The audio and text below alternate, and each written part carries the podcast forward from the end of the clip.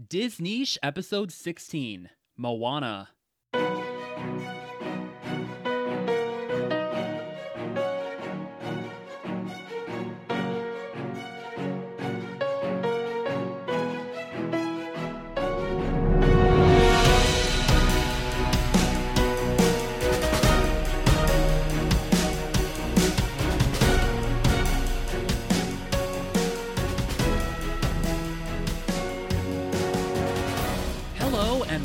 To Disniche, a podcast for Disney fans. Welcome if you're new, welcome back if you have been listening.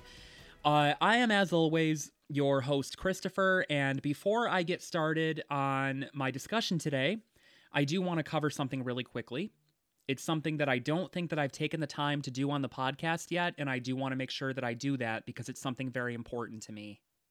Most podcasts that I listen to are weekly. That really has not been the case with Disniche. It's been a little bit sporadic. I always release new episodes on Wednesdays and I announce new episodes on social media, but it has not been consistent. You know, this podcast has not been dropping every single week. And that's because, you know, I would really, really love to make podcasting a full time career someday. That's how much I love doing it, but I'm not there yet. And if I ever do get there someday, it's probably going to take some time, you know? So I'm not there yet, which means that unfortunately, this podcast, as much as I love doing it, and I truly do love doing it, it's a hobby, you know? It's something that I do because I love doing it, because I enjoy doing it, but it's not bringing in any money. So, you know, it does sometimes have to kind of go on the back burner while other priorities you know, take precedence. And that means that it's not always possible for me to release it every single week. So, for those of you, especially since I also do co host another podcast, which I think I've talked about on the show before, possibly the Fringe Podcast Rewatch, uh, I co host that podcast with my friend Daryl, and we are rewatching uh, my favorite show. I don't know if it's his favorite. I think Lost is actually his number one favorite, but Fringe is probably my favorite show of all time, and we are currently rewatching that and putting a discussion out on each episode every other week. So that also demands a lot of my time. So I get this podcast out as often as I can. I think on average, it's probably been every other week on average, you know? I know that there have been times where it's been more than two weeks, but on average, I think it's been every other week. That's kind of what I've been going for. Uh, but the point that I want to make is that those of you who have been sticking around since the beginning and have been patient with this not necessarily being, you know, consistent and it being a bit sporadic, I appreciate you so, so, so much. Thank you so much for your support. Thank you for listening. Thank you for sticking around. Thank you for being here. I love the fact that you clearly get something out of this and you keep coming back. So, again, regular listeners, those of you who've been listening and have been patient with the sporadic schedule, I appreciate you so, so much. And I just wanted to take a minute to say that because, again, I don't think I have before. And I do think it's important that I thank everybody who's been listening. So, I am talking about Moana today. Uh, I thought that this would be kind of an appropriate movie to talk about following The Little Mermaid because, like The Little Mermaid, this is also a movie about the sea. It's about a Disney princess that has a connection to the sea. And there are also a lot of other actual, like, more direct connections between The Little Mermaid and Moana, which I will talk about. Moana had its first screening, its premiere screening, on November 14th, 2016. The screenplay is written by Jared Bush, with the story by John Musker and Ron Clements, Chris Williams, Don Hall, Pamela Ribon, and Aaron and Jordan Kandell. And of course, directed by John Musker and Ron Clements. So, those names might sound a little bit familiar to you. And if they do, that would be because they are also the team, the group, the partnership, I guess. it's two, so technically it's like a partnership or a duo, not a group. But They are also the partnership that wrote and directed The Little Mermaid, as well as Aladdin. So there's the first of several connections that I will get to between The Little Mermaid and Moana. We have Auli'i Cravalho as Moana, Dwayne Johnson as Maui, Rachel House as Tala, Temuera Morrison as Toy. I think I'm saying his name right. That's Moana's father, Toy, T U I.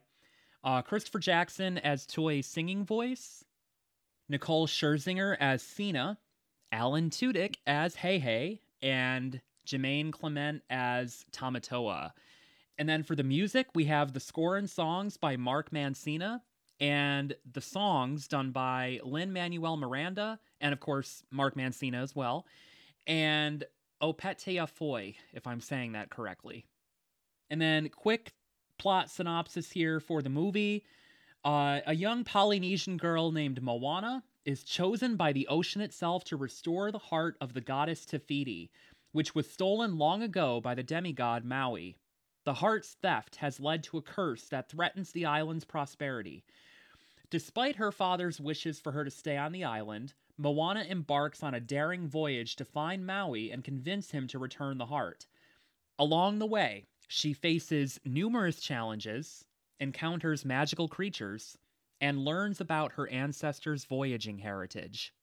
So, as always, before I get into talking about the movie itself and my favorite moments from it and observations that I had while watching it and all that fun stuff that I always do, I have some trivia for you. Uh, so, these are just some fun facts about the movie. Obviously, this is not everything because there's a lot, but as always, I will link the IMDb trivia page and the Disney Wiki trivia page in the show notes in case you want to go check out more facts about the movie. I just picked out a few that I thought were especially cool. Now, whenever possible, I like to read the little passage about the movie that's in the magazine Disney Celebrates 100. I say whenever possible because, you know, that magazine does not include, uh, I don't think it includes live action Disney movies.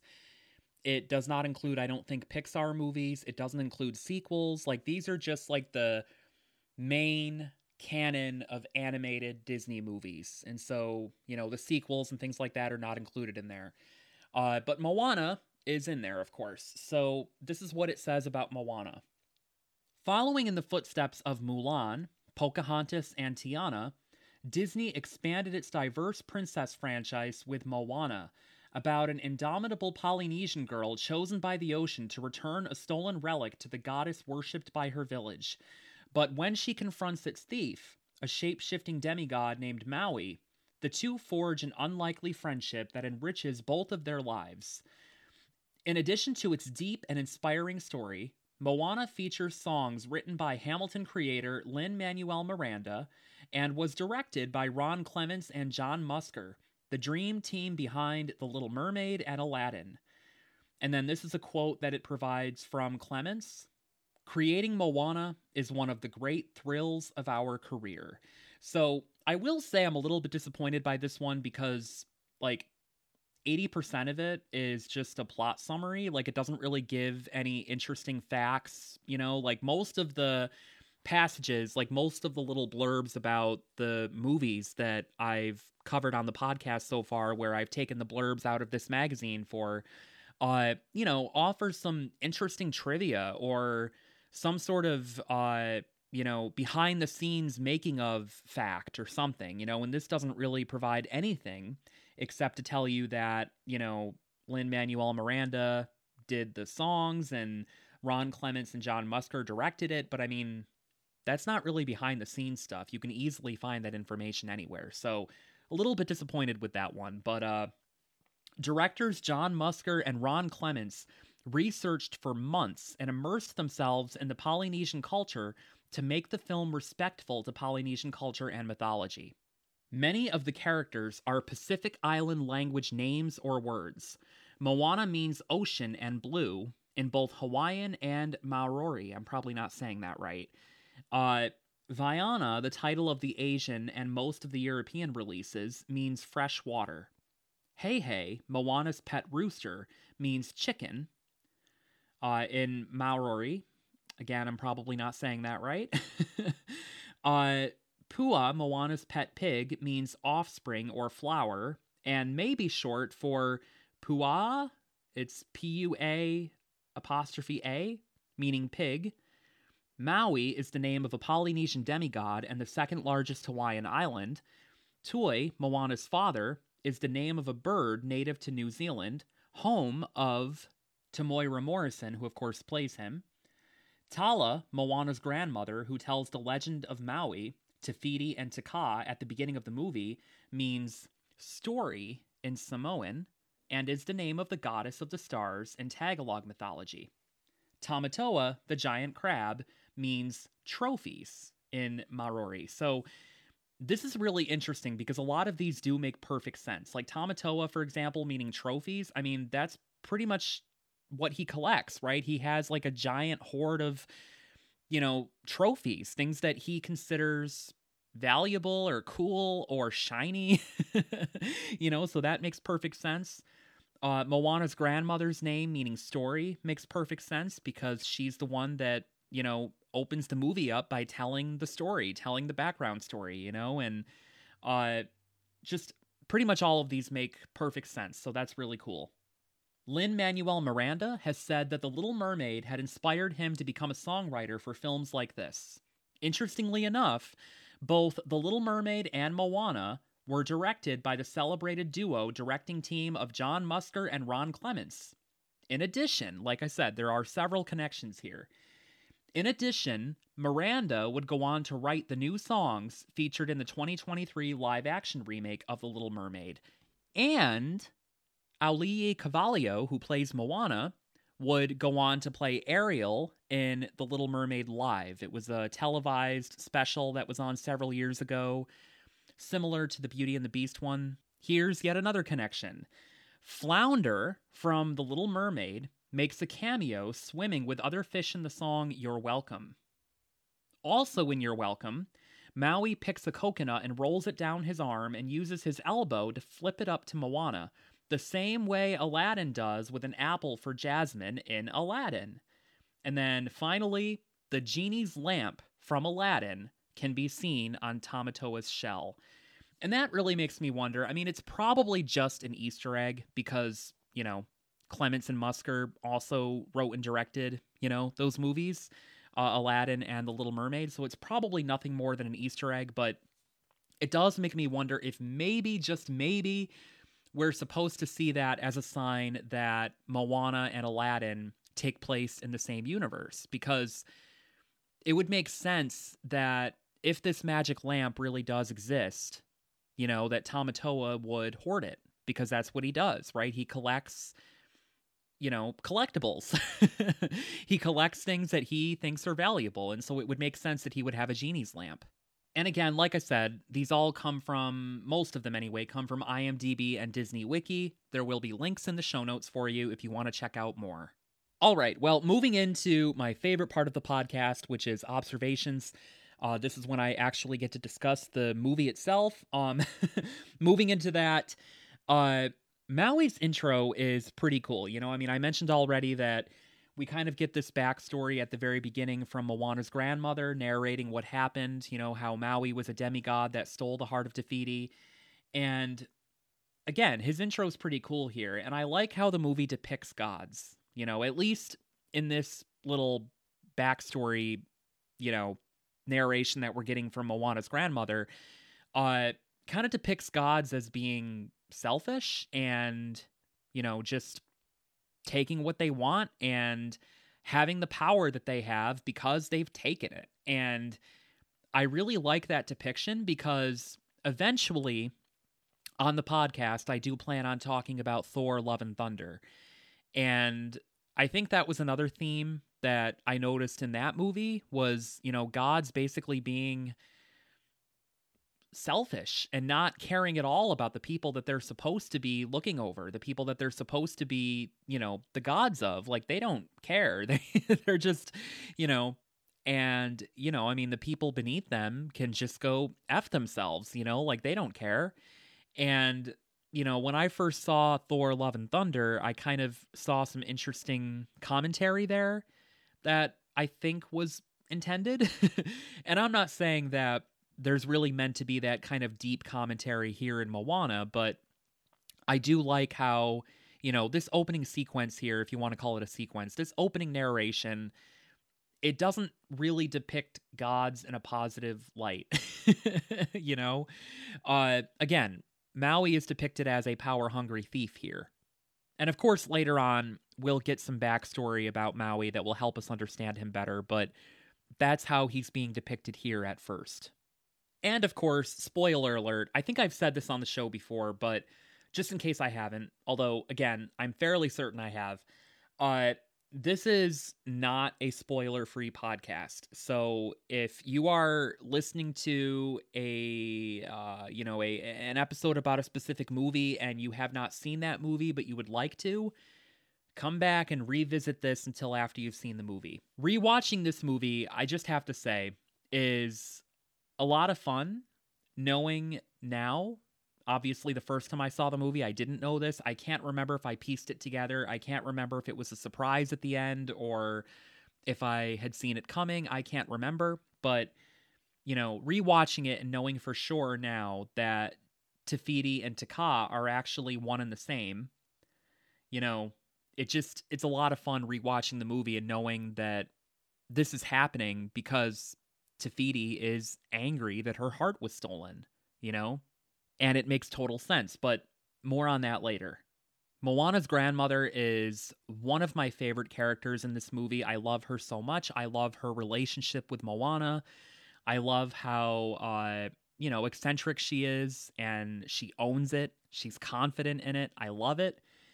And I love how when she tells this story at the very beginning of, you know, darkness spreading across the world because Fiti is angry that her heart was stolen, uh, you know, she kind of tells it like a ghost story and wraps it up like a ghost story, you know? And she terrifies a couple of kids and it's hilarious. But I love how like there are a couple of kids that are clearly terrified, like one faints, one screams and cries, but Moana's all excited. You know, she's sitting in the front like clapping her hands and it's just like really in this very small amount of time, we've gotten a pretty good idea of who Moana is, you know? I mean, and this is like as a she's a she's a small child here. She's a toddler.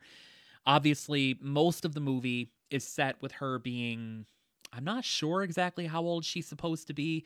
I felt like probably like mid to late teens, early 20s at the most, but I'm not sure.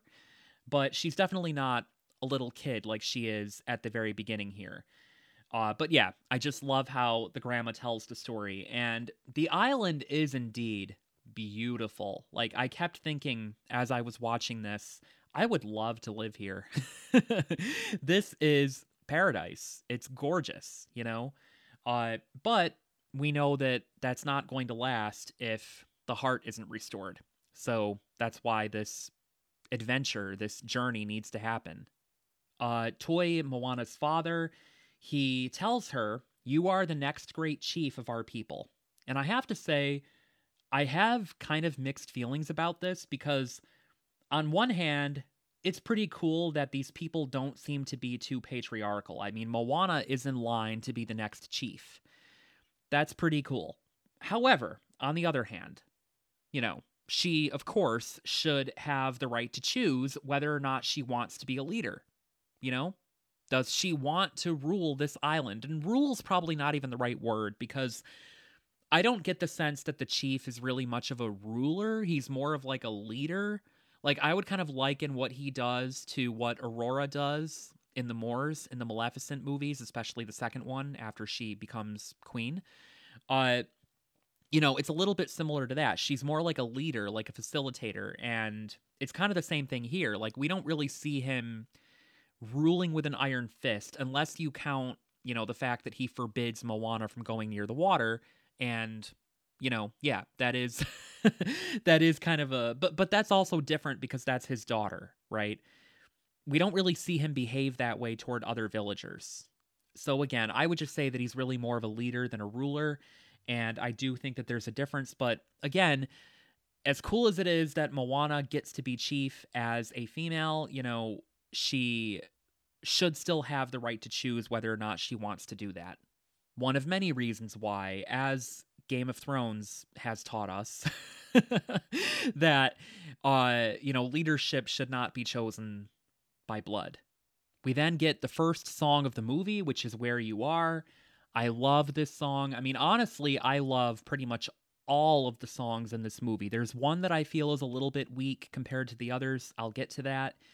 But most of the music in this movie is just phenomenal. And I love the line in Where You Are where uh, Moana's father, Toya, you know, he says, uh, the island gives us what we need. And Moana responds with, and no one leaves. And I just love that because the way that she sings it, there's like just a hint of sadness, you know, like regret that no one leaves because she clearly wants to.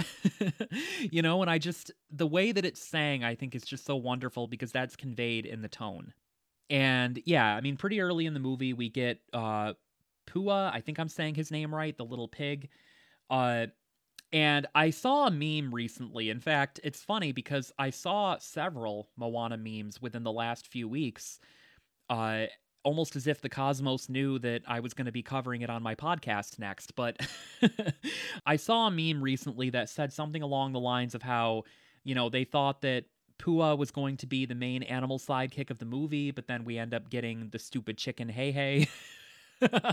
and yeah, it does kind of set that up at first that Pua is going to be the main animal sidekick and he's not.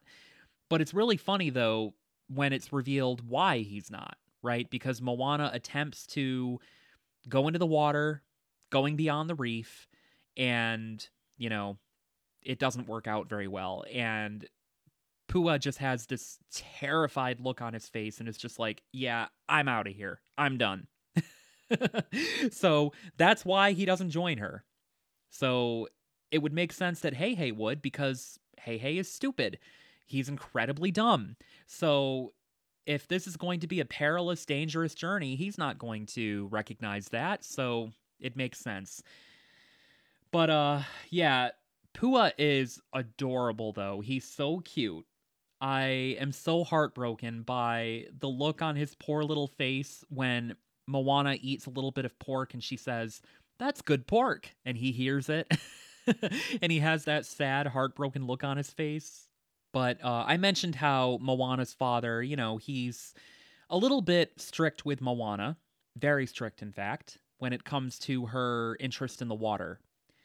And I would say that he is incredibly, incredibly unreasonable at one point because, you know, she's practicing being chief, which is what he seems to want her to do. People are coming to her and saying things like, you know, we aren't able to fish anymore because there aren't any fish, you know, and we've tried different locations, we've tried different spots, nothing. There aren't any fish, right? And so she suggests fishing beyond the reef, which is 100% reasonable, right? She's coming up with a potential solution to this problem, a very reasonable solution to this problem. And her father just completely goes haywire on her and, you know, basically says, like, every time I think that you're done with this obsession with the water, you prove me wrong. And he walks away in frustration and anger. And it's just completely unreasonable. Like we end up finding out very shortly after that why he doesn't want Moana in the water. And it is definitely an understandable reason. But she's not saying, you know, and she even says this to her mother. Her mother comes and talks to her after the disagreement with her father to kind of comfort her. And um, you know, it's even said then that I wasn't suggesting that I go beyond the reef because I want to go beyond the reef. I was suggesting it because we need food. you know, like she's doing exactly what her father wanted her to do. She's coming up with solutions to problems, which is what a leader does. And yet he gets angry with her. But like I said, we do then get some backstory about her father. Uh, her mother tells her the story of how uh, Moana's father and his best friend tried to go out into the water one night and basically their boat just got toppled. You know, there was like a storm and Moana's father lost his best friend that day. He died. And so he has kind of been traumatized by that and doesn't want the same thing to happen to Moana. So that's why he's been insistent that she not leave the island and not go into the water. And, uh, you know, I can understand that. It definitely gives us kind of a tragic backstory for this character that helps us understand his motivations. But at the same time, it's like, again, at least be a little bit softer with her about it, or maybe even tell her the truth about why it is that you don't want her in the water. Like, why even keep that from her? Communication is key. you know, we really should be communicating with people. We then get Moana's song, How Far I'll Go, which is beautiful. It's such a phenomenal song. It's kind of Moana's I Want song, which I think I talked about that in the Little Mermaid episode, which would have been episode 14. I think I talked about how, uh, well, I didn't talk about it technically. I think it was from the Disney Celebrates 100 magazine blurb about The Little Mermaid, about how part of your world was basically Ariel's I Want song and was arguably Disney's first uh, version of it. You know, it's kind of the first time that Disney gave us one of these I want songs from a protagonist. And you could argue that we had seen it sooner than that, that even in Snow White, you know, she sings Someday My Prince Will Come. Cinderella sings A Dream is a Wish Your Heart Makes. Aurora sings Once Upon a Dream. And you could argue that those are their versions of I Want songs. But, you know, as far as like the quote, I want song that we see in today's Disney movies, I do think that part of your world is kind of the Kickstarter for that. And Moana's version of part of your world is definitely how far I'll go, right? This is the song that shows us really who Moana is, what her motivations are, what her main conflict is, what she wants the most, you know, and it's just such a wonderful, phenomenal, beautiful song. And it's a song basically about her being misunderstood by her father, you know, feeling like she has this pull between wanting to be a good daughter, doing what he wants her to do, but also knowing in her heart that that's not what she truly wants, right? And that's kind of one of Moana's major conflicts in this movie is figuring out who she is and what she wants. And that's one of the things that I think makes Moana such a powerful, memorable character and I will, of course, get into more of that later, like what makes Moana such a great character. But another reason why I love this song is that even though she is specifically singing about wanting to explore the water, wanting to go out beyond the reef and explore the water, this song could really be an analogy for so many things, you know, and there are a lot of Disney songs that I think can do that. Like Let It Go, for example, from Frozen. I mean, so many people can relate to that song. Even people who, you know, don't have dangerous ice powers can still kind of relate to the theme of that song. And How Far I'll Go is similar in that way. And like I mentioned already, I love Moana's relationship with her grandmother. Uh, after that attempt to go beyond the reef, which fails, you know, I mentioned that already. Pua's like, yeah, I'm out of here. I'm done. Uh, her grandmother sees it her grandmother knows what happened. And Moana says, Are you going to tell dad? And her grandmother says, I'm his mom. I don't have to tell him anything. I love it. She's just so great. And then later, Moana asks her, Why are you acting weird? You know, because Moana's grandmother is basically like a. She kind of like is presented as like this stoner hippie. you know, she just she seems high all the time. She kind of is just like at one with nature, you know, like she dances in the water, you know, with her feet in the water and just she's very much like a hippie and I just love her so much. And at one point she's doing that and says something to the effect of, you know, when I come back, she's like surrounded by these manta rays and she says like when i die someday i want to come back as one of these as one of these manta rays. Which I only mentioned because that is going to be important later on in the movie. But, you know, again, Moana asks her, Why are you being so weird? And Grandma Tala replies, I'm the village crazy lady. That's my job. I just love her so much because what self love and confidence, you know, to be like, yeah, I'm weird and I own it, you know? Like, I just love that because it kind of suggests this possibility that maybe some people have kind of said some things behind her back. Like, you know, yeah, she's a little weird. She's a little eccentric. She's the village crazy lady, you know? And she's kind of just owned that and said, you know, darn right I am. I love it.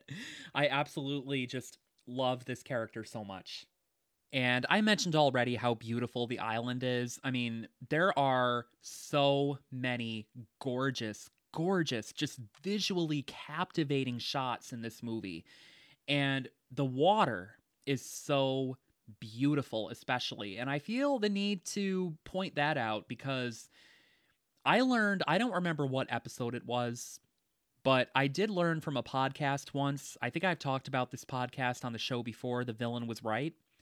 And they have actually covered Moana, which I can link you to in the show notes. But uh, I don't think it was in that episode. It might have been, but I don't think it was in that episode that this came up.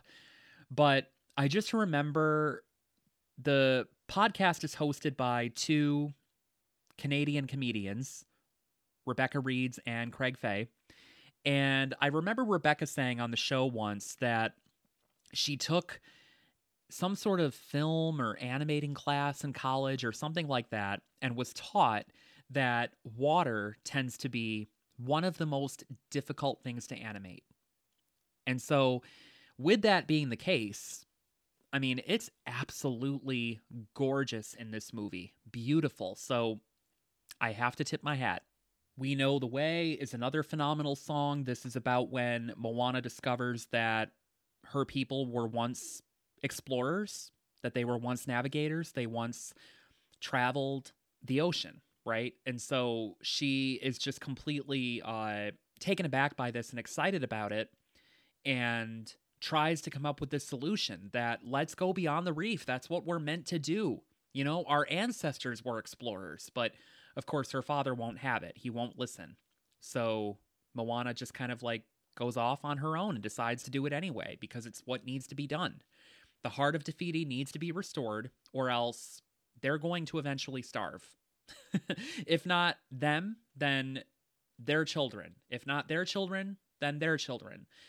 There is definitely, you might even be catching on to it already or you've considered it yourself before. There's definitely a theme here in this movie that I will be touching upon. But anyway, I love We Know the Way, and I love how it's reprised at the very end. It's this wonderful, I don't want to say full circle moment because I guess, like, chronologically speaking, it is, you know, but the movie doesn't open with We Know the Way. So it's not technically a full circle moment, but for Moana and her people, it is, and it's a very beautiful moment. But shortly after Moana begins her journey, she meets Maui, the demigod who, of course, stole the heart of Te Fiti.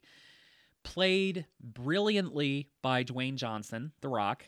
He does such a great job here in this role, not only with his speaking acting, you know, like with uh, the way that he plays Maui's speaking voice, but his singing voice in You're Welcome is surprisingly really good. uh, I say surprisingly only because prior to Moana, I don't think that Dwayne Johnson had ever sang in anything. I could be wrong about that, but I don't think so. And he does a pretty good job here. You know, like I can't imagine anybody else doing this song and doing it in the unique way that he does. But this is probably my favorite song from the movie. I love, love, love this song. It is so catchy. It is so ridiculously catchy.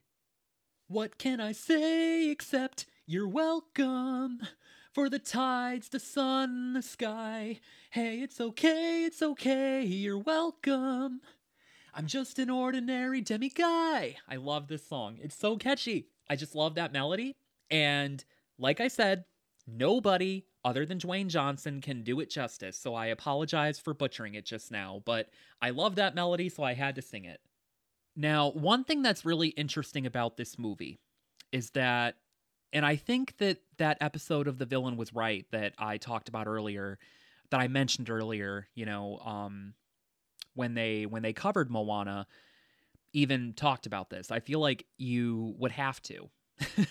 In the context of villainy and who the villain is of this movie and whether or not they were right, it is such an interesting discussion to be had because I would argue that this movie has several villains. You have arguably Moana's father, who is really harsh with Moana and strict, and like I said, kind of unreasonably so. Even after we get his backstory and learn why he doesn't want Moana in the water, you know, beyond the reef, and know that, well, it's because he loves Moana. He wants to keep her safe. He doesn't want to have happen to her what happened to his best friend.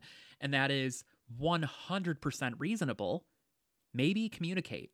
And I understand that that might be difficult because it's probably a very painful memory, but we need to be communicating with our kids, especially if we want them to understand our positions on things. Like, if we want them to understand where we're coming from, we want them to respect our uh, decisions and our guidance. I think that they need to understand where it's coming from. And he does not communicate with her, he doesn't tell her this. It ends up being, like I said, her mother that tells her this. But I would say that even though we get that backstory, the way that he reacts to her suggesting that they fish beyond the reef is absolutely unreasonable. And I think that it is maybe villain is too strong of a word, but it's definitely antagonistic. Obviously, we have Tamatoa. I'm not going to talk about him just yet because he's not in the movie yet, but Tamatoa is a villainous character that acts as an obstacle for Moana and Maui.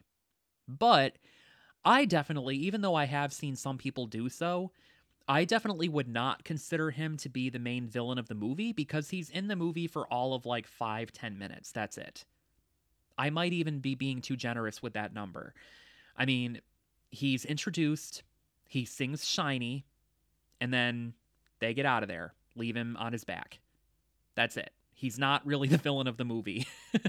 if a character is only an obstacle for like a small, tiny side quest for like five minutes, they're not the main villain of the movie. So I don't consider Tamatoa to be the main villain, but he is a villain.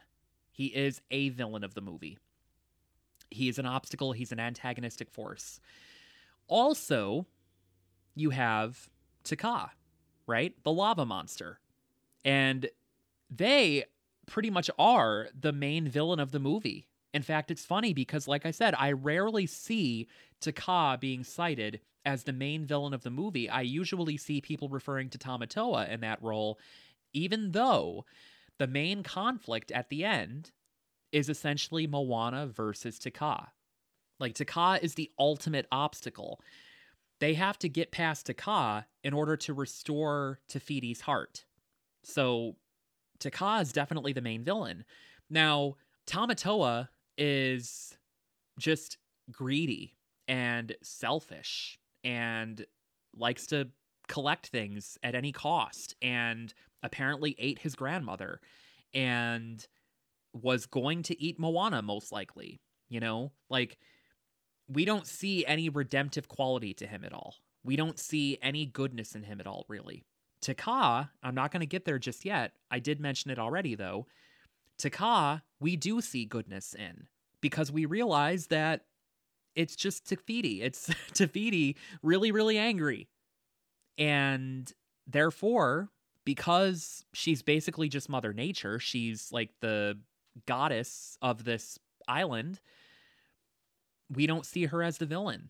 But I think we still should because I don't think that in order to be a villain in a movie, you need to die a villain or be stopped like arrested and you know you know what i'm saying like you can be redeemed and still be the main villain of the movie the main villain of the story you know So I would still argue she's the primary villain, even though we come to completely understand why she's doing what she's doing and we understand her anger. We get where she's coming from, and it ties into the theme that I've alluded to several times. Even though that's the case, I mean, she is still spreading darkness around the world. She's, you know, uh, but here's the thing is she doing that on purpose, or is it just that she's basically dying? Because she is Mother Nature, right? We're supposed to think that, yeah, Te Fiti is basically Mother Nature. She's been upset. That's why things are dying, and that's why, you know, darkness is spreading. So is she doing this deliberately, or is it just happening because she's dying? There's an interesting discussion to be had there. But either way, I'm getting to a point here, I promise. I know I'm going down a rabbit hole here, but either way, I think that we are meant to see her as an antagonistic force. You know, a villain that is fortunately, you know, uh, appeased to the point where they are no longer a problem. But there is yet another villainous character in this movie. This is where I was going with this, and that is Maui. I definitely think that Maui starts off as 100% a villain in this movie. Why do I say that? Moana comes to him and explains to him the situation. You know, like, I need to restore the heart of Te Fiti to save my people, to save my island, to essentially save the world. And Maui's like, nope, you're immortal. I'm not going to go with a mortal on that journey. So, nope, not going to happen. And by the way, I am going to seal you up in a cave where you're more than likely going to starve to death, okay? Bye. This is not a hero by any stretch of the imagination. He nearly killed an innocent teenage girl. There was no way that he could have known that she had a way out of there. Like she was very resourceful and she found a way out of the cave. And that's one of the things that makes Moana so memorable throughout the movie is that she's incredibly resourceful. She knows how to solve problems and strategize and comes up with creative ways around problems. And that's one of the many things that I love about her as a character. But there's no way that Maui could have known that she would have been able to find a creative way out of there. Like he completely sealed her up in that cave, you know, covered the entrance with a rock, with a boulder basically that was going to be way too heavy for her to ever move. So again, he seals her up in this cave feeling like I mean, he had to have known that there's a good chance she's going to die in here. She's going to starve to death. So, 100% a villain at the beginning. It's just that he changes. He's redeemed. But I do love him, though. I mean, I do have a few issues with how he's written, which I'll get to eventually, but I love Maui. You know, he's so funny. He's hilarious. I love his sassy tattoos.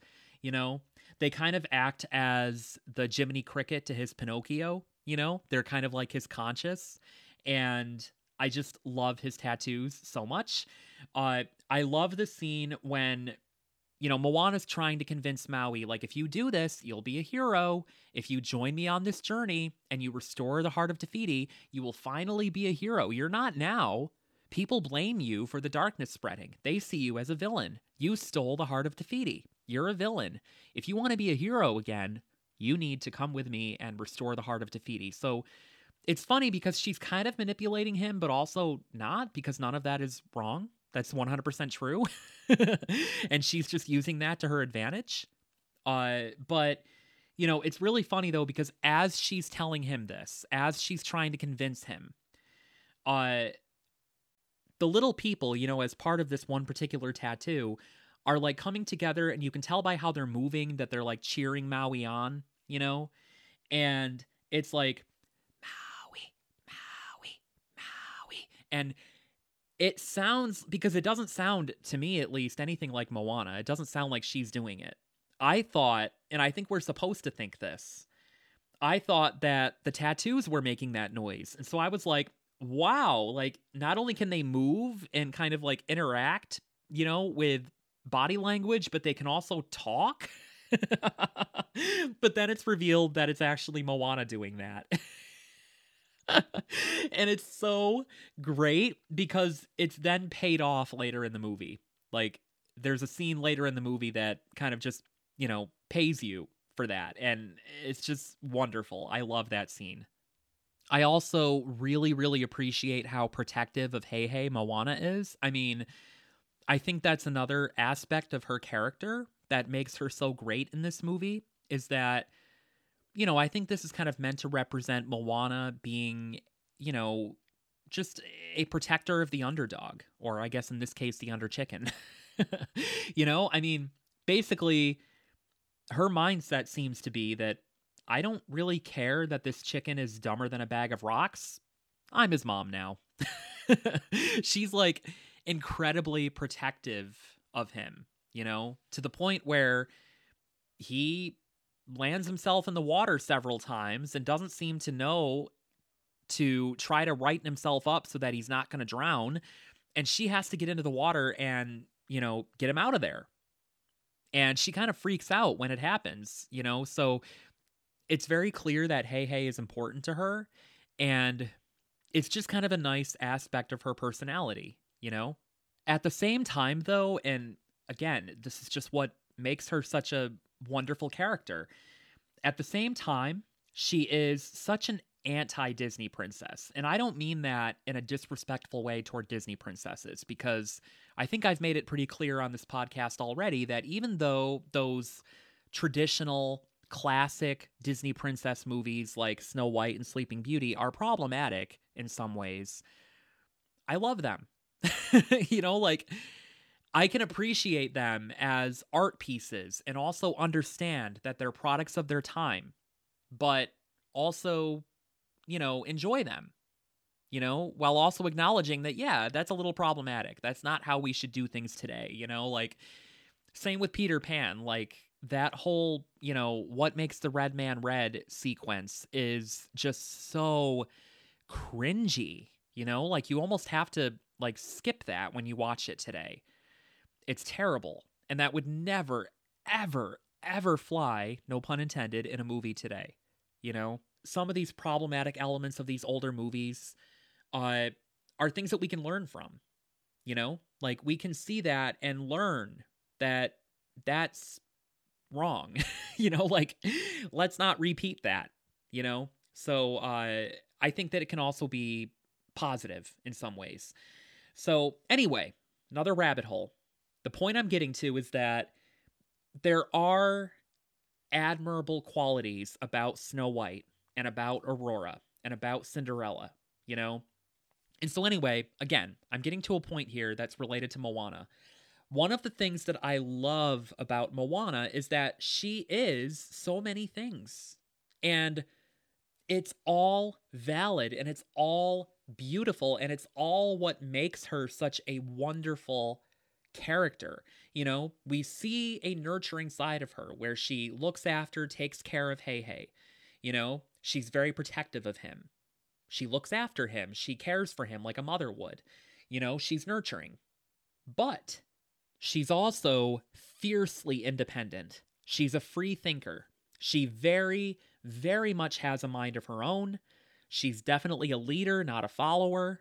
She holds her own in fights and battles. She stands up for herself.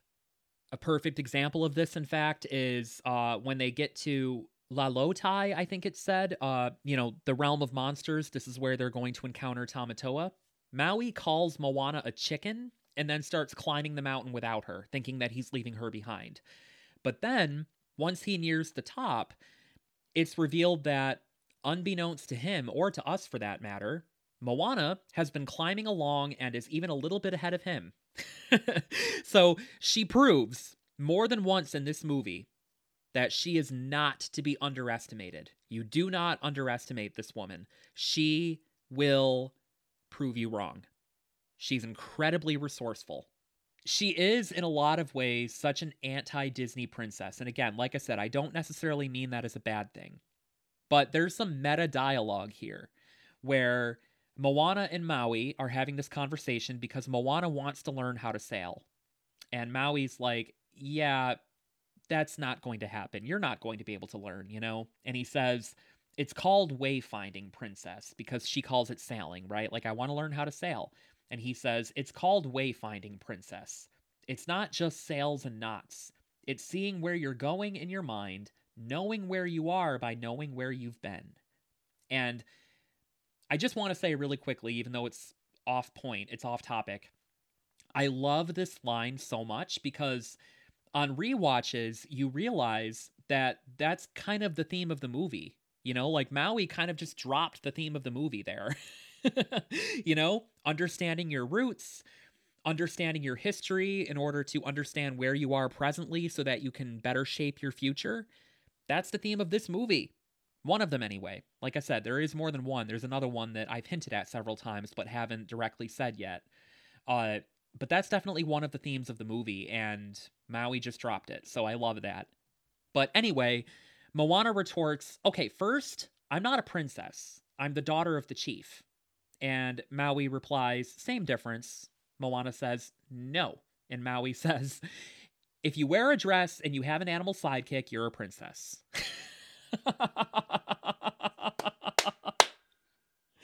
I love this so much because it's so meta. Like, in the last decade or so, I would even argue more like 15 years, we have seen Disney kind of self referencing itself so many times and kind of poking fun at itself so many times, you know?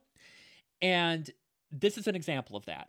This is Disney being meta, poking fun at itself. Enchanted has done it. Disenchanted has done it. In fact, Enchanted and Disenchanted are kind of the patron saints of self referential Disney. Uh, but Frozen has done it. Tangled has done it. Moana is definitely doing it here. You know, this is Disney kind of poking fun at itself because it's understanding that it hasn't always been perfect and it's kind of owning that. I love that. Because, like, and they're well aware of this. That's exactly why this dialogue is here. Because if you're a Disney fan, you know, don't lie. you know that you've had conversations with friends about who qualifies as a Disney princess. You know, why it is that characters like Meg and Esmeralda and Eilonwy, etc., aren't Disney princesses, right? And it's like, well, Meg and Esmeralda aren't princesses. Okay, fair point, but neither is Pocahontas. And she's still a quote, Disney princess. And Eilonwy from the Black Cauldron is literally a princess. She's literally a Disney princess, but she's not a Disney princess with a capital P. And then, you know, people might say, okay, Pocahontas, you're right, she's not a princess, but she is the daughter of a chief. So therefore, she kind of still is the daughter of a leader or ruler, which is kind of the equivalent. So, you know, she's kind of a princess in a sense. Like, don't lie. You know you've had that conversation with people before if you are a Disney fan. Disney knows that. It's well aware of that. And that is definitely 100% meant to be a reference to Pocahontas. I guarantee it. Because that was their way of saying, well, okay, Moana's saying I'm not a princess, I'm the daughter of a chief. And their way of saying, uh, because Moana is a Disney princess with a capital P, I'm pretty sure she's been officially accepted into the Disney princess canon. And as she says in the movie herself, she is not a princess. So Maui's response is kind of Disney talking to us as the audience. You know, it's this playful way of having a conversation with the audience because they know that we've had that conversation before that, well, Pocahontas is a Disney princess, but she's not a princess. Yeah, but she is the daughter of a chief, so that's kind of the equivalent. You know, that's exactly what they're addressing here. And I love it. And it's also, like I was just saying, making fun of the fact that not all Disney princesses are actually princesses. But anyway, Moana is also deeply flawed. And I love that. I love that she has these relatable qualities that make her very human and not a quote, Mary Sue, which is a very loaded term that I don't really like using, but I think it applies here as far as like the point that I'm trying to make because I think male characters can be Mary Sue's as well, and that's why I don't like that terminology. It's kind of sexist, but uh, a Mary Sue is basically a character who doesn't seem to have any flaw. There's no character flaws, right? They're just perfect, right? They always know how to. I mean, they're so perfect that they're almost non human. And I'm sure as I'm saying this, you can think of examples. Disney has done it plenty of times. but Moana is not that. She's definitely not that. You know, she's clumsy. She's incredibly physically uncoordinated and clumsy. She doesn't know how to sail at first. She fails several times on her journey. She also seems to be really confident, but you can tell that she internally struggles with a lot of self doubt. She even, in a really, really great scene uh, with Maui, admits that out loud. She says, You want to tell me I don't know what I'm doing? I know I don't. I have no idea why the ocean chose me. So she acknowledges that, you know, I am flawed. I don't understand why I've been called to action here. I don't understand what makes me special. So, yeah, I mean, even though she is resourceful and intelligent and kind and caring, she's also flawed. And I just love that. It makes her such a relatable character. Anyway, I mentioned earlier how amazing the water looks, and it truly does look so beautiful. So much of the animation, as I mentioned already, is just absolutely wonderful. And I mentioned already how they uh, they show up at Lalotai, I think it's pronounced. Uh, again, I don't know if I'm saying that right, but uh, they they reach the top of the entrance to Lalotai, and that scene there, that view of the water around them, it's so beautiful. It's magical. But anyway, Maui, you know, knows how to open up this entrance to the realm of monsters, you know, and he warns Moana that it's a very, very, very long fall, you know, and so he jumps in.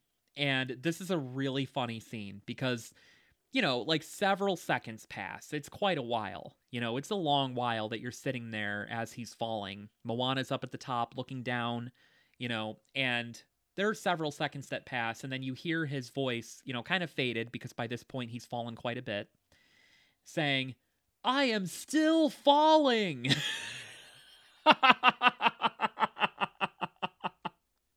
like I said, Maui is just, oh, he's so great. He's hilarious. I love him. I mean, yeah, just a great character. I also love the colors of Lalotai. Like, I mean, this realm, this place is truly a trippy, nightmarish acid trip. And I mean that in the best possible way. Like, I mean that in a good way. Especially when Moana is running from all the different monsters. I mean, there are all these neon blacklight esque colors, and it's it's something else. It's just a it's it's a trip. I love this scene. Uh and so anyway, their plan is because the reason that they're uh, you know, they're here is Maui strongly suspects that Tamatoa has his hook and he needs to get his hook back in order to get his magical abilities back. He can't shapeshift or anything like that without his hook. So he strongly suspects that because Tamatoa is like this trophy collector, you know, this uh, artifact collector, he probably has the hook, which he does. So they come up with this plan to distract Tamatoa while Maui gets his hook back. And this is really funny because Tamatoa, you know, he has Moana in his grasp and he says, Are you just trying to get me to talk about myself? Because if you are. And he seems really menacing, but then he's like, you know, perks up, he's all cheerful all of a sudden and says, I will gladly do so in song form. because of course, of course it would be in song form. I mean, Tamatoa is nothing if not extra. But then we get a song, Shiny, and this is the song I mentioned earlier how I like all of the songs in this movie, but there is one that I feel is especially weak compared to the others, and this is it. I don't hate Shiny, but you know, if I'm likely, like if I'm listening to the soundtrack and I'm likely to skip a track, it's going to be this one. It's just my least favorite one. I think it's much weaker. It doesn't have the emotional pull that a lot of the other songs do. You know, it doesn't have as grand of a scale. So, yeah, I just think it's the weakest one. But when they do manage to get his hook back from Tamatoa, he Maui that is is experiencing some shape-shifting malfunctioning. You know, like he tries shape-shifting into something but he can't seem to control what he shape-shifts into. And so he keeps transforming into different animals and at one point he accidentally turns into a reindeer who looks exactly like Sven from Frozen. So there's a little Frozen Easter egg in there. It's hard to miss. But Maui is feeling very hopeless at this point because even though he has his hook back, like I said, he can't seem to control his shape shifting abilities. So he sings a small part of You're Welcome, but this time he changes the lyrics to Hey, it's okay, it's okay, we're dead soon. and this is when we get his backstory. And this was another situation where I saw a meme recently, and it showed a picture like it was a screen cap of this scene where we get Maui's backstory. And we get his backstory not only through, you know, his narration, but also through the tattoos on his back kind of animating it, you know? And so this meme pointed out that this is Maui's back story in more than one way. because we're literally seeing the story play out on his back. So, probably an intentional pun there. But we find out that he was not born a demigod. He was born human. He had human parents who, for some reason, abandoned him. And after opening up to Moana and her giving him a pep talk, you know, she basically tells him that, you know, the hook isn't what makes Maui Maui. Maui is what makes Maui Maui, you know. Uh, so she helps him see this inner confidence within himself and now his powers work. So I guess his powers were on the fritz because he needed to believe in himself again. That would be my guess. And I also just want to mention as a side note how in this scene, Heihei walks off the edge of the boat, lands in the water, and the water because up till this point we've seen the water kind of behave in a sentient way, you know, like interact with Moana and stuff like that.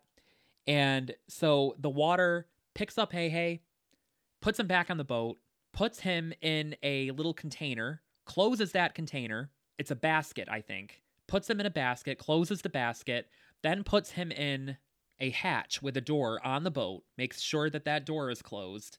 You know, so basically puts the basket in that hatch, closes the hatch, and you can just tell by its movements that it's like, you know, it's it's had enough. Like I am tired of this. Like stay in there. it's so funny. but unfortunately, uh, even though Maui just had his confidence back and seems to now be building a friendship, an actual strong connection and friendship with Moana, his hook gets broken in their first encounter with Te Kā. So now he's back to being mean and antagonistic toward Moana again. He insists, without my hook, I am nothing. And then he leaves her. We do get a very, very touching scene from this, though. I really love this scene because Grandma shows back up, and sure enough, because I forgot to mention she has passed away by this point. When Moana goes on her journey, it's because her grandma is essentially sick and dying and presumably did die. And sure enough, she did, because here we find out that she has come back and I mean, we do see her as like a humanoid spirit as well as her self, you know, like what she looked like when she was alive, but she first comes back as like this glowing manta ray. So she said she was going to come back as a manta ray, and she did. But it's such a beautiful, touching moment. She says, Guess I chose the right tattoo because she has a manta ray tattoo on her. And their hug, it's just, oh, it's so precious and beautiful. And it's such a precious, beautiful thing what her grandmother did here. You know, she appeared because she knew that Moana needed to be reminded of who she is. And they sing a song together here, I Am Moana, Song of the Ancestors, and so good. This song is so, so good. And it's kind of like a moment of self actualization for Moana, and I would kind of liken it to Show Yourself from Frozen 2. So it kind of has a similar energy. And then Heihei finally does something helpful. He catches the heart for Moana and returns it to her. yay, hey, hey, he didn't end up being useless after all. I mean, what Moana is doing here, though, is so brave. I mean, Maui has abandoned her at this point. She still faces off against Te Kā to restore the heart to Te Fiti because she knows that that's what needs to be done. So she's doing something truly heroic here, and it's so brave. And that is, of course, another thing that makes Moana such an admirable character. But fortunately, Maui does come back. And Moana thanks him for coming back, and he replies in kind of like this winky way, if you will. You're welcome. it's a nice reference to the song. Uh, and, you know, I mentioned earlier how this is a movie with a villain that I think is very sympathetic. And we kind of find out here, this is where we find out that Te Kā and Te Fiti are actually the same being. It's just that after her heart was stolen, she grew angry and kind of went out of control and became a monster. So once we get this twist, this reveal here, I think that a theme becomes abundantly clear if it hadn't already been clear, which is definitely an environmentalist theme. Because, again, Te Fiti can very easily be a shoe in, a stand in for Mother Nature. That's kind of what she's supposed to be in this movie, right? Mother Nature has been angered. She has been upset because something has been stolen from her that the person who stole it had no business stealing it. It wasn't theirs to take. But they stole it. That enraged Mother Nature, and she became this big, you know, lava monster.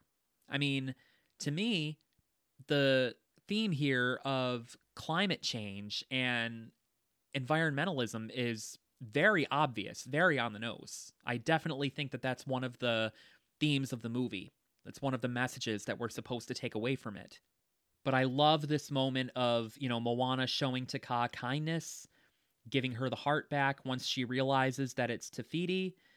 It's so beautiful. And honestly, this entire sequence is beautiful, both visually and thematically. And the music is so, so, so good. The score here is incredible. This is just such a wonderful scene. But Maui does show that he has developed that he has changed because he does apologize to Te Fiti for taking the heart. And at first, it seems like she's, you know, not going to forgive him. You know, like you did something terrible. We're done. But she does actually end up smiling and gives him a new hook because his hook did get broken. That's so adorable. But also, I mean, it's adorable, but also, I can't help but wonder did Maui truly learn the lesson that he was supposed to learn? You know, I feel like, I mean, he probably did, but I feel like it might have been driven home further if he had learned to accept who he was as a human without the magical abilities that the hook gave him. I mean, I think that's where his character arc probably should have ended because Moana even said earlier, it's not the hook that makes you special. You make you special, you know? But does he end up learning that lesson when he just gets the hook back anyway? Like, that's what I'm saying. Like, I don't know. but we see Moana end up putting a pink and yellow seashell on top of the layers of rock because earlier in the movie, her father shows her a spot where chiefs kind of leave their mark by raising the island higher by putting a rock on top of a uh like a um a wall of rocks, you know, like a stack of rocks, is what I'm trying to say. And she puts her mark, but instead of a stone, she puts a pink and yellow seashell. And it's really nice because it represents something really cool. You know, she's forging her own path. She's going to be a different kind of leader. She's going to be a different kind of chief. Uh, you know, she's going to be a leader and not a follower. But also, this was another situation where I saw a meme not too long ago that was referencing this movie uh, the next chief is going to have the next several chiefs are going to have very difficult times uh, with continuing the stack because that seashell is going to make it very difficult to balance anything else on top of it. You know what I mean? Like the rocks that were on that stack were basically like sheets of rock. They were long and flat. And then Moana puts a seashell on top of that. Like, what are people supposed to put on top of that now? like I said before, absolutely beautiful ending here. We get, we know the way reprised in kind of sort of a full circle moment because now Moana's generation is exploring as well, connecting to their roots. Like I said, that's one of the themes of the movie. Uh, and you know, I just, I, I, I, I do really. There are a lot of things I appreciate about this movie for sure, and I especially really love that impactful ending. And then we get a bonus scene, a bonus post credit scene in which Tamatoa is still lying belly up, you know, face up on the floor because that's how they left him, Moana and Maui. And he seems to be struggling to get right side up. And he makes a reference to Sebastian by saying something like, you know, I bet if I were a crab with a Jamaican accent named Sebastian, you would help me up, you know, something like that. And honestly, I don't find it funny at all. It's way too on the nose, you know? I mean, all uh, the, the joke there, there's one joke there. The punchline of that joke is that Tamatoa and Sebastian are both crabs. That's it. It's not funny. So, but I did want to call attention to that because it is technically a part of the movie. So, yeah, that is Moana. And what do I think of Moana? What is my rating? I do really like this movie. I do. It's so visually and cinematically beautiful. And I'd probably even consider it a favorite. But honestly, the main reason I would say that is the music. The music is that good that this might be a favorite of mine solely because of the music. The songs are that good. But the story is a little messy to me, and I feel that that is especially true when it comes to Maui. I find him so hard to figure out as a character. You know, like, who is this guy? Because he and Moana start off as more enemies than friends, and he's really antagonistic toward her. I mean, like I said, he could have gotten her killed by trapping her in that cave. He tells her that he can't understand why the ocean chose an experienced child to deliver the heart. You know, like he underestimates her repeatedly. Then that kind of does a sudden 180 when Moana finds out about his backstory and suddenly convinces him that the gods didn't make him special. The hook doesn't make him special. He does. You know? He then seems to change his mind about Moana at that point and expresses that, yeah, I can actually totally understand why the ocean chose you. You know, it makes perfect sense. You're the perfect person to unite the ocean and the land, something to that effect. He then, however, does yet another 180. And if you're keeping track of the math, that is now a full 360. when his hook gets broken, because now he's suddenly back to without my hook, I am nothing. And he's also back to telling Moana the ocean chose wrong. So he's back to thinking, or at least saying, that she was not the right person to be chosen for this. Then, midway through Moana's ultimate struggle, her ultimate battle with Te Kā, he suddenly changes his mind and comes back, and they're suddenly friends again. I mean, I am all for complex characters. I love complex characters, but I think that Maui might be just a little bit too complex. Now, don't get me wrong. Like I've said already, I love him. He's such a fun character, but I also just repeatedly throughout the movie am feeling like I can't figure this character and his true motivations out. So that does kind of drop my rating a little bit, you know? Uh, I absolutely adore the animation and the music, like I said and I also do love most of the characters, but I don't love how Maui is written. So I'm going to settle on a solid 7.5 on this one. Um, like I said, that that inconsistency and that back and forth just drops it down a little bit for me, but I do still really enjoy it as a movie. I do. Like I said, the music alone makes it a favorite. But I will also say, and this isn't related to my rating at all, it's just a side note. Those of you listening have probably already heard the news, but a live action remake is apparently in development right now, and I will see it, but why? Why are you doing that, Disney? That is 100% unnecessary. I can't see a single, single reason for that being needed right now. Like, I appreciate the, you know, the uh Aladdin. I mean, I didn't really like Aladdin. I I mean, I love the animated movie. It's it's a beloved movie. But the live action version I didn't really care for. To be honest, the only one that I've really really really really really loved, like it's a favorite of mine is Beauty and the Beast. I love love love love that live action version. It's so perfect.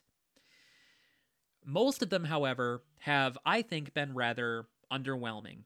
With that being said, it is still kind of cool to get that opportunity to see a beloved classic from your childhood or even farther back be interpreted in a new way.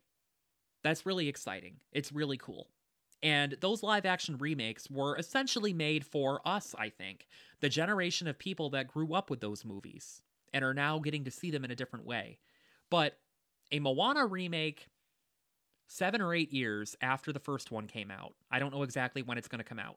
Probably 2024 or 2025, I would imagine. So, like, why are we making, why are we redoing an animated movie that hasn't even been out for 10 years?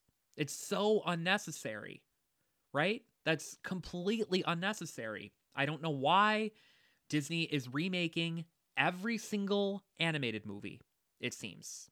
There are some that I would be so here for. Like, for example, if The Black Cauldron was done right, that could be amazing. That could truly be an incredible movie. And I would actually also love a live action adaptation of Sleeping Beauty that is more faithful to Sleeping Beauty than the Maleficent movies are. Now, don't get me wrong, I've talked about both Maleficent movies on the podcast. I love them, I'm not knocking them, but it would be so much fun to see a live action rendition of Sleeping Beauty that is actually a live action rendition of Sleeping Beauty. So there are some that I would love to see, but for the most part, like I said, first of all, most of them have been underwhelming. And second of all, we definitely do not need to be remaking animated movies that haven't even been out for a decade. It's too soon. It's unnecessary. Anyway, off my soapbox and rant. So I did get a little bit of feedback this week. Uh, Jess shares her opinion on her favorite scene, and she says that her favorite part of the movie is, quote, the part where Moana feels the warm water when learning to sail. Laughing emoji. And yeah, I didn't talk about that scene, but uh, it is very funny. Uh, Maui, he's teaching Moana to sail, and he comes up with this uh, this rule, I guess, or you know, just this lesson to teach Moana. He says, if you feel the temperature of the water, you'll know that you're going in the right way if the water's getting warmer. If it's getting colder, you're going in the wrong way. I think that's what it is. It could be the other way around, but I think it's it's that it's warmer if you're going the right way. Pretty sure that's it. So anyway, she sticks her hand in the water. Maui at this point is lying like face down on the raft because the ocean has shot him with a blow dart, which seems to have paralyzed him. So he's lying face down on the raft. And again, he says, you know, feel the water. If it's warmer, you're going in the right direction. If it's colder, you're going in the wrong way. And so she puts her hand in the water and gets excited because she says, oh, it's getting warmer. And then Maui has this like look of perverse satisfaction on his face and Moana realizes at that point that it's feeling warmer because Maui has peed in the water. And, you know, she's like, oh, that's disgusting because she realizes it. So, yeah, I didn't talk about that, but it is definitely a funny scene. So, if, like Jess, you would like to contribute and be a part of the podcast and join the conversation somehow, share your thoughts on one of your favorite Disney movies, please feel free to reach out to me. You can email me at disnichepodcast at gmail.com. You can join the Facebook group, which is facebook.com slash groups slash Disniche podcast. You can follow the Instagram page, which is Disniche podcast. And you're also welcome to follow my personal Instagram profile, which is at The Lost Passenger. So please be sure to also subscribe wherever it is that you're listening, because that way you'll never miss a new episode. Like I said at the top of the show, I know that the release schedule has been a little bit sporadic, but whenever episodes do come out, they're always on Wednesdays. And if you are subscribed, you will know when a new one is out. And also be sure to follow me on social media because, again, that's where I make announcements. So I do want to uh, let you know what's coming up next on the podcast. I am going to be covering one of my all time favorite movies. I mean, I think that this might be in my top five. It's possibly in my top five favorite movies of all time. If not top five, definitely, definitely, definitely, undoubtedly top 10. And to me, spooky season starts in September. The entire month of September is Halloween Eve. I don't make the rules. That's just the way it is. So that means that the podcast is getting into spooky territory. And next up on the podcast is The Nightmare Before Christmas. I cannot wait. I'm so excited. So until then, though, this has been Disniche reminding you to consider the coconut.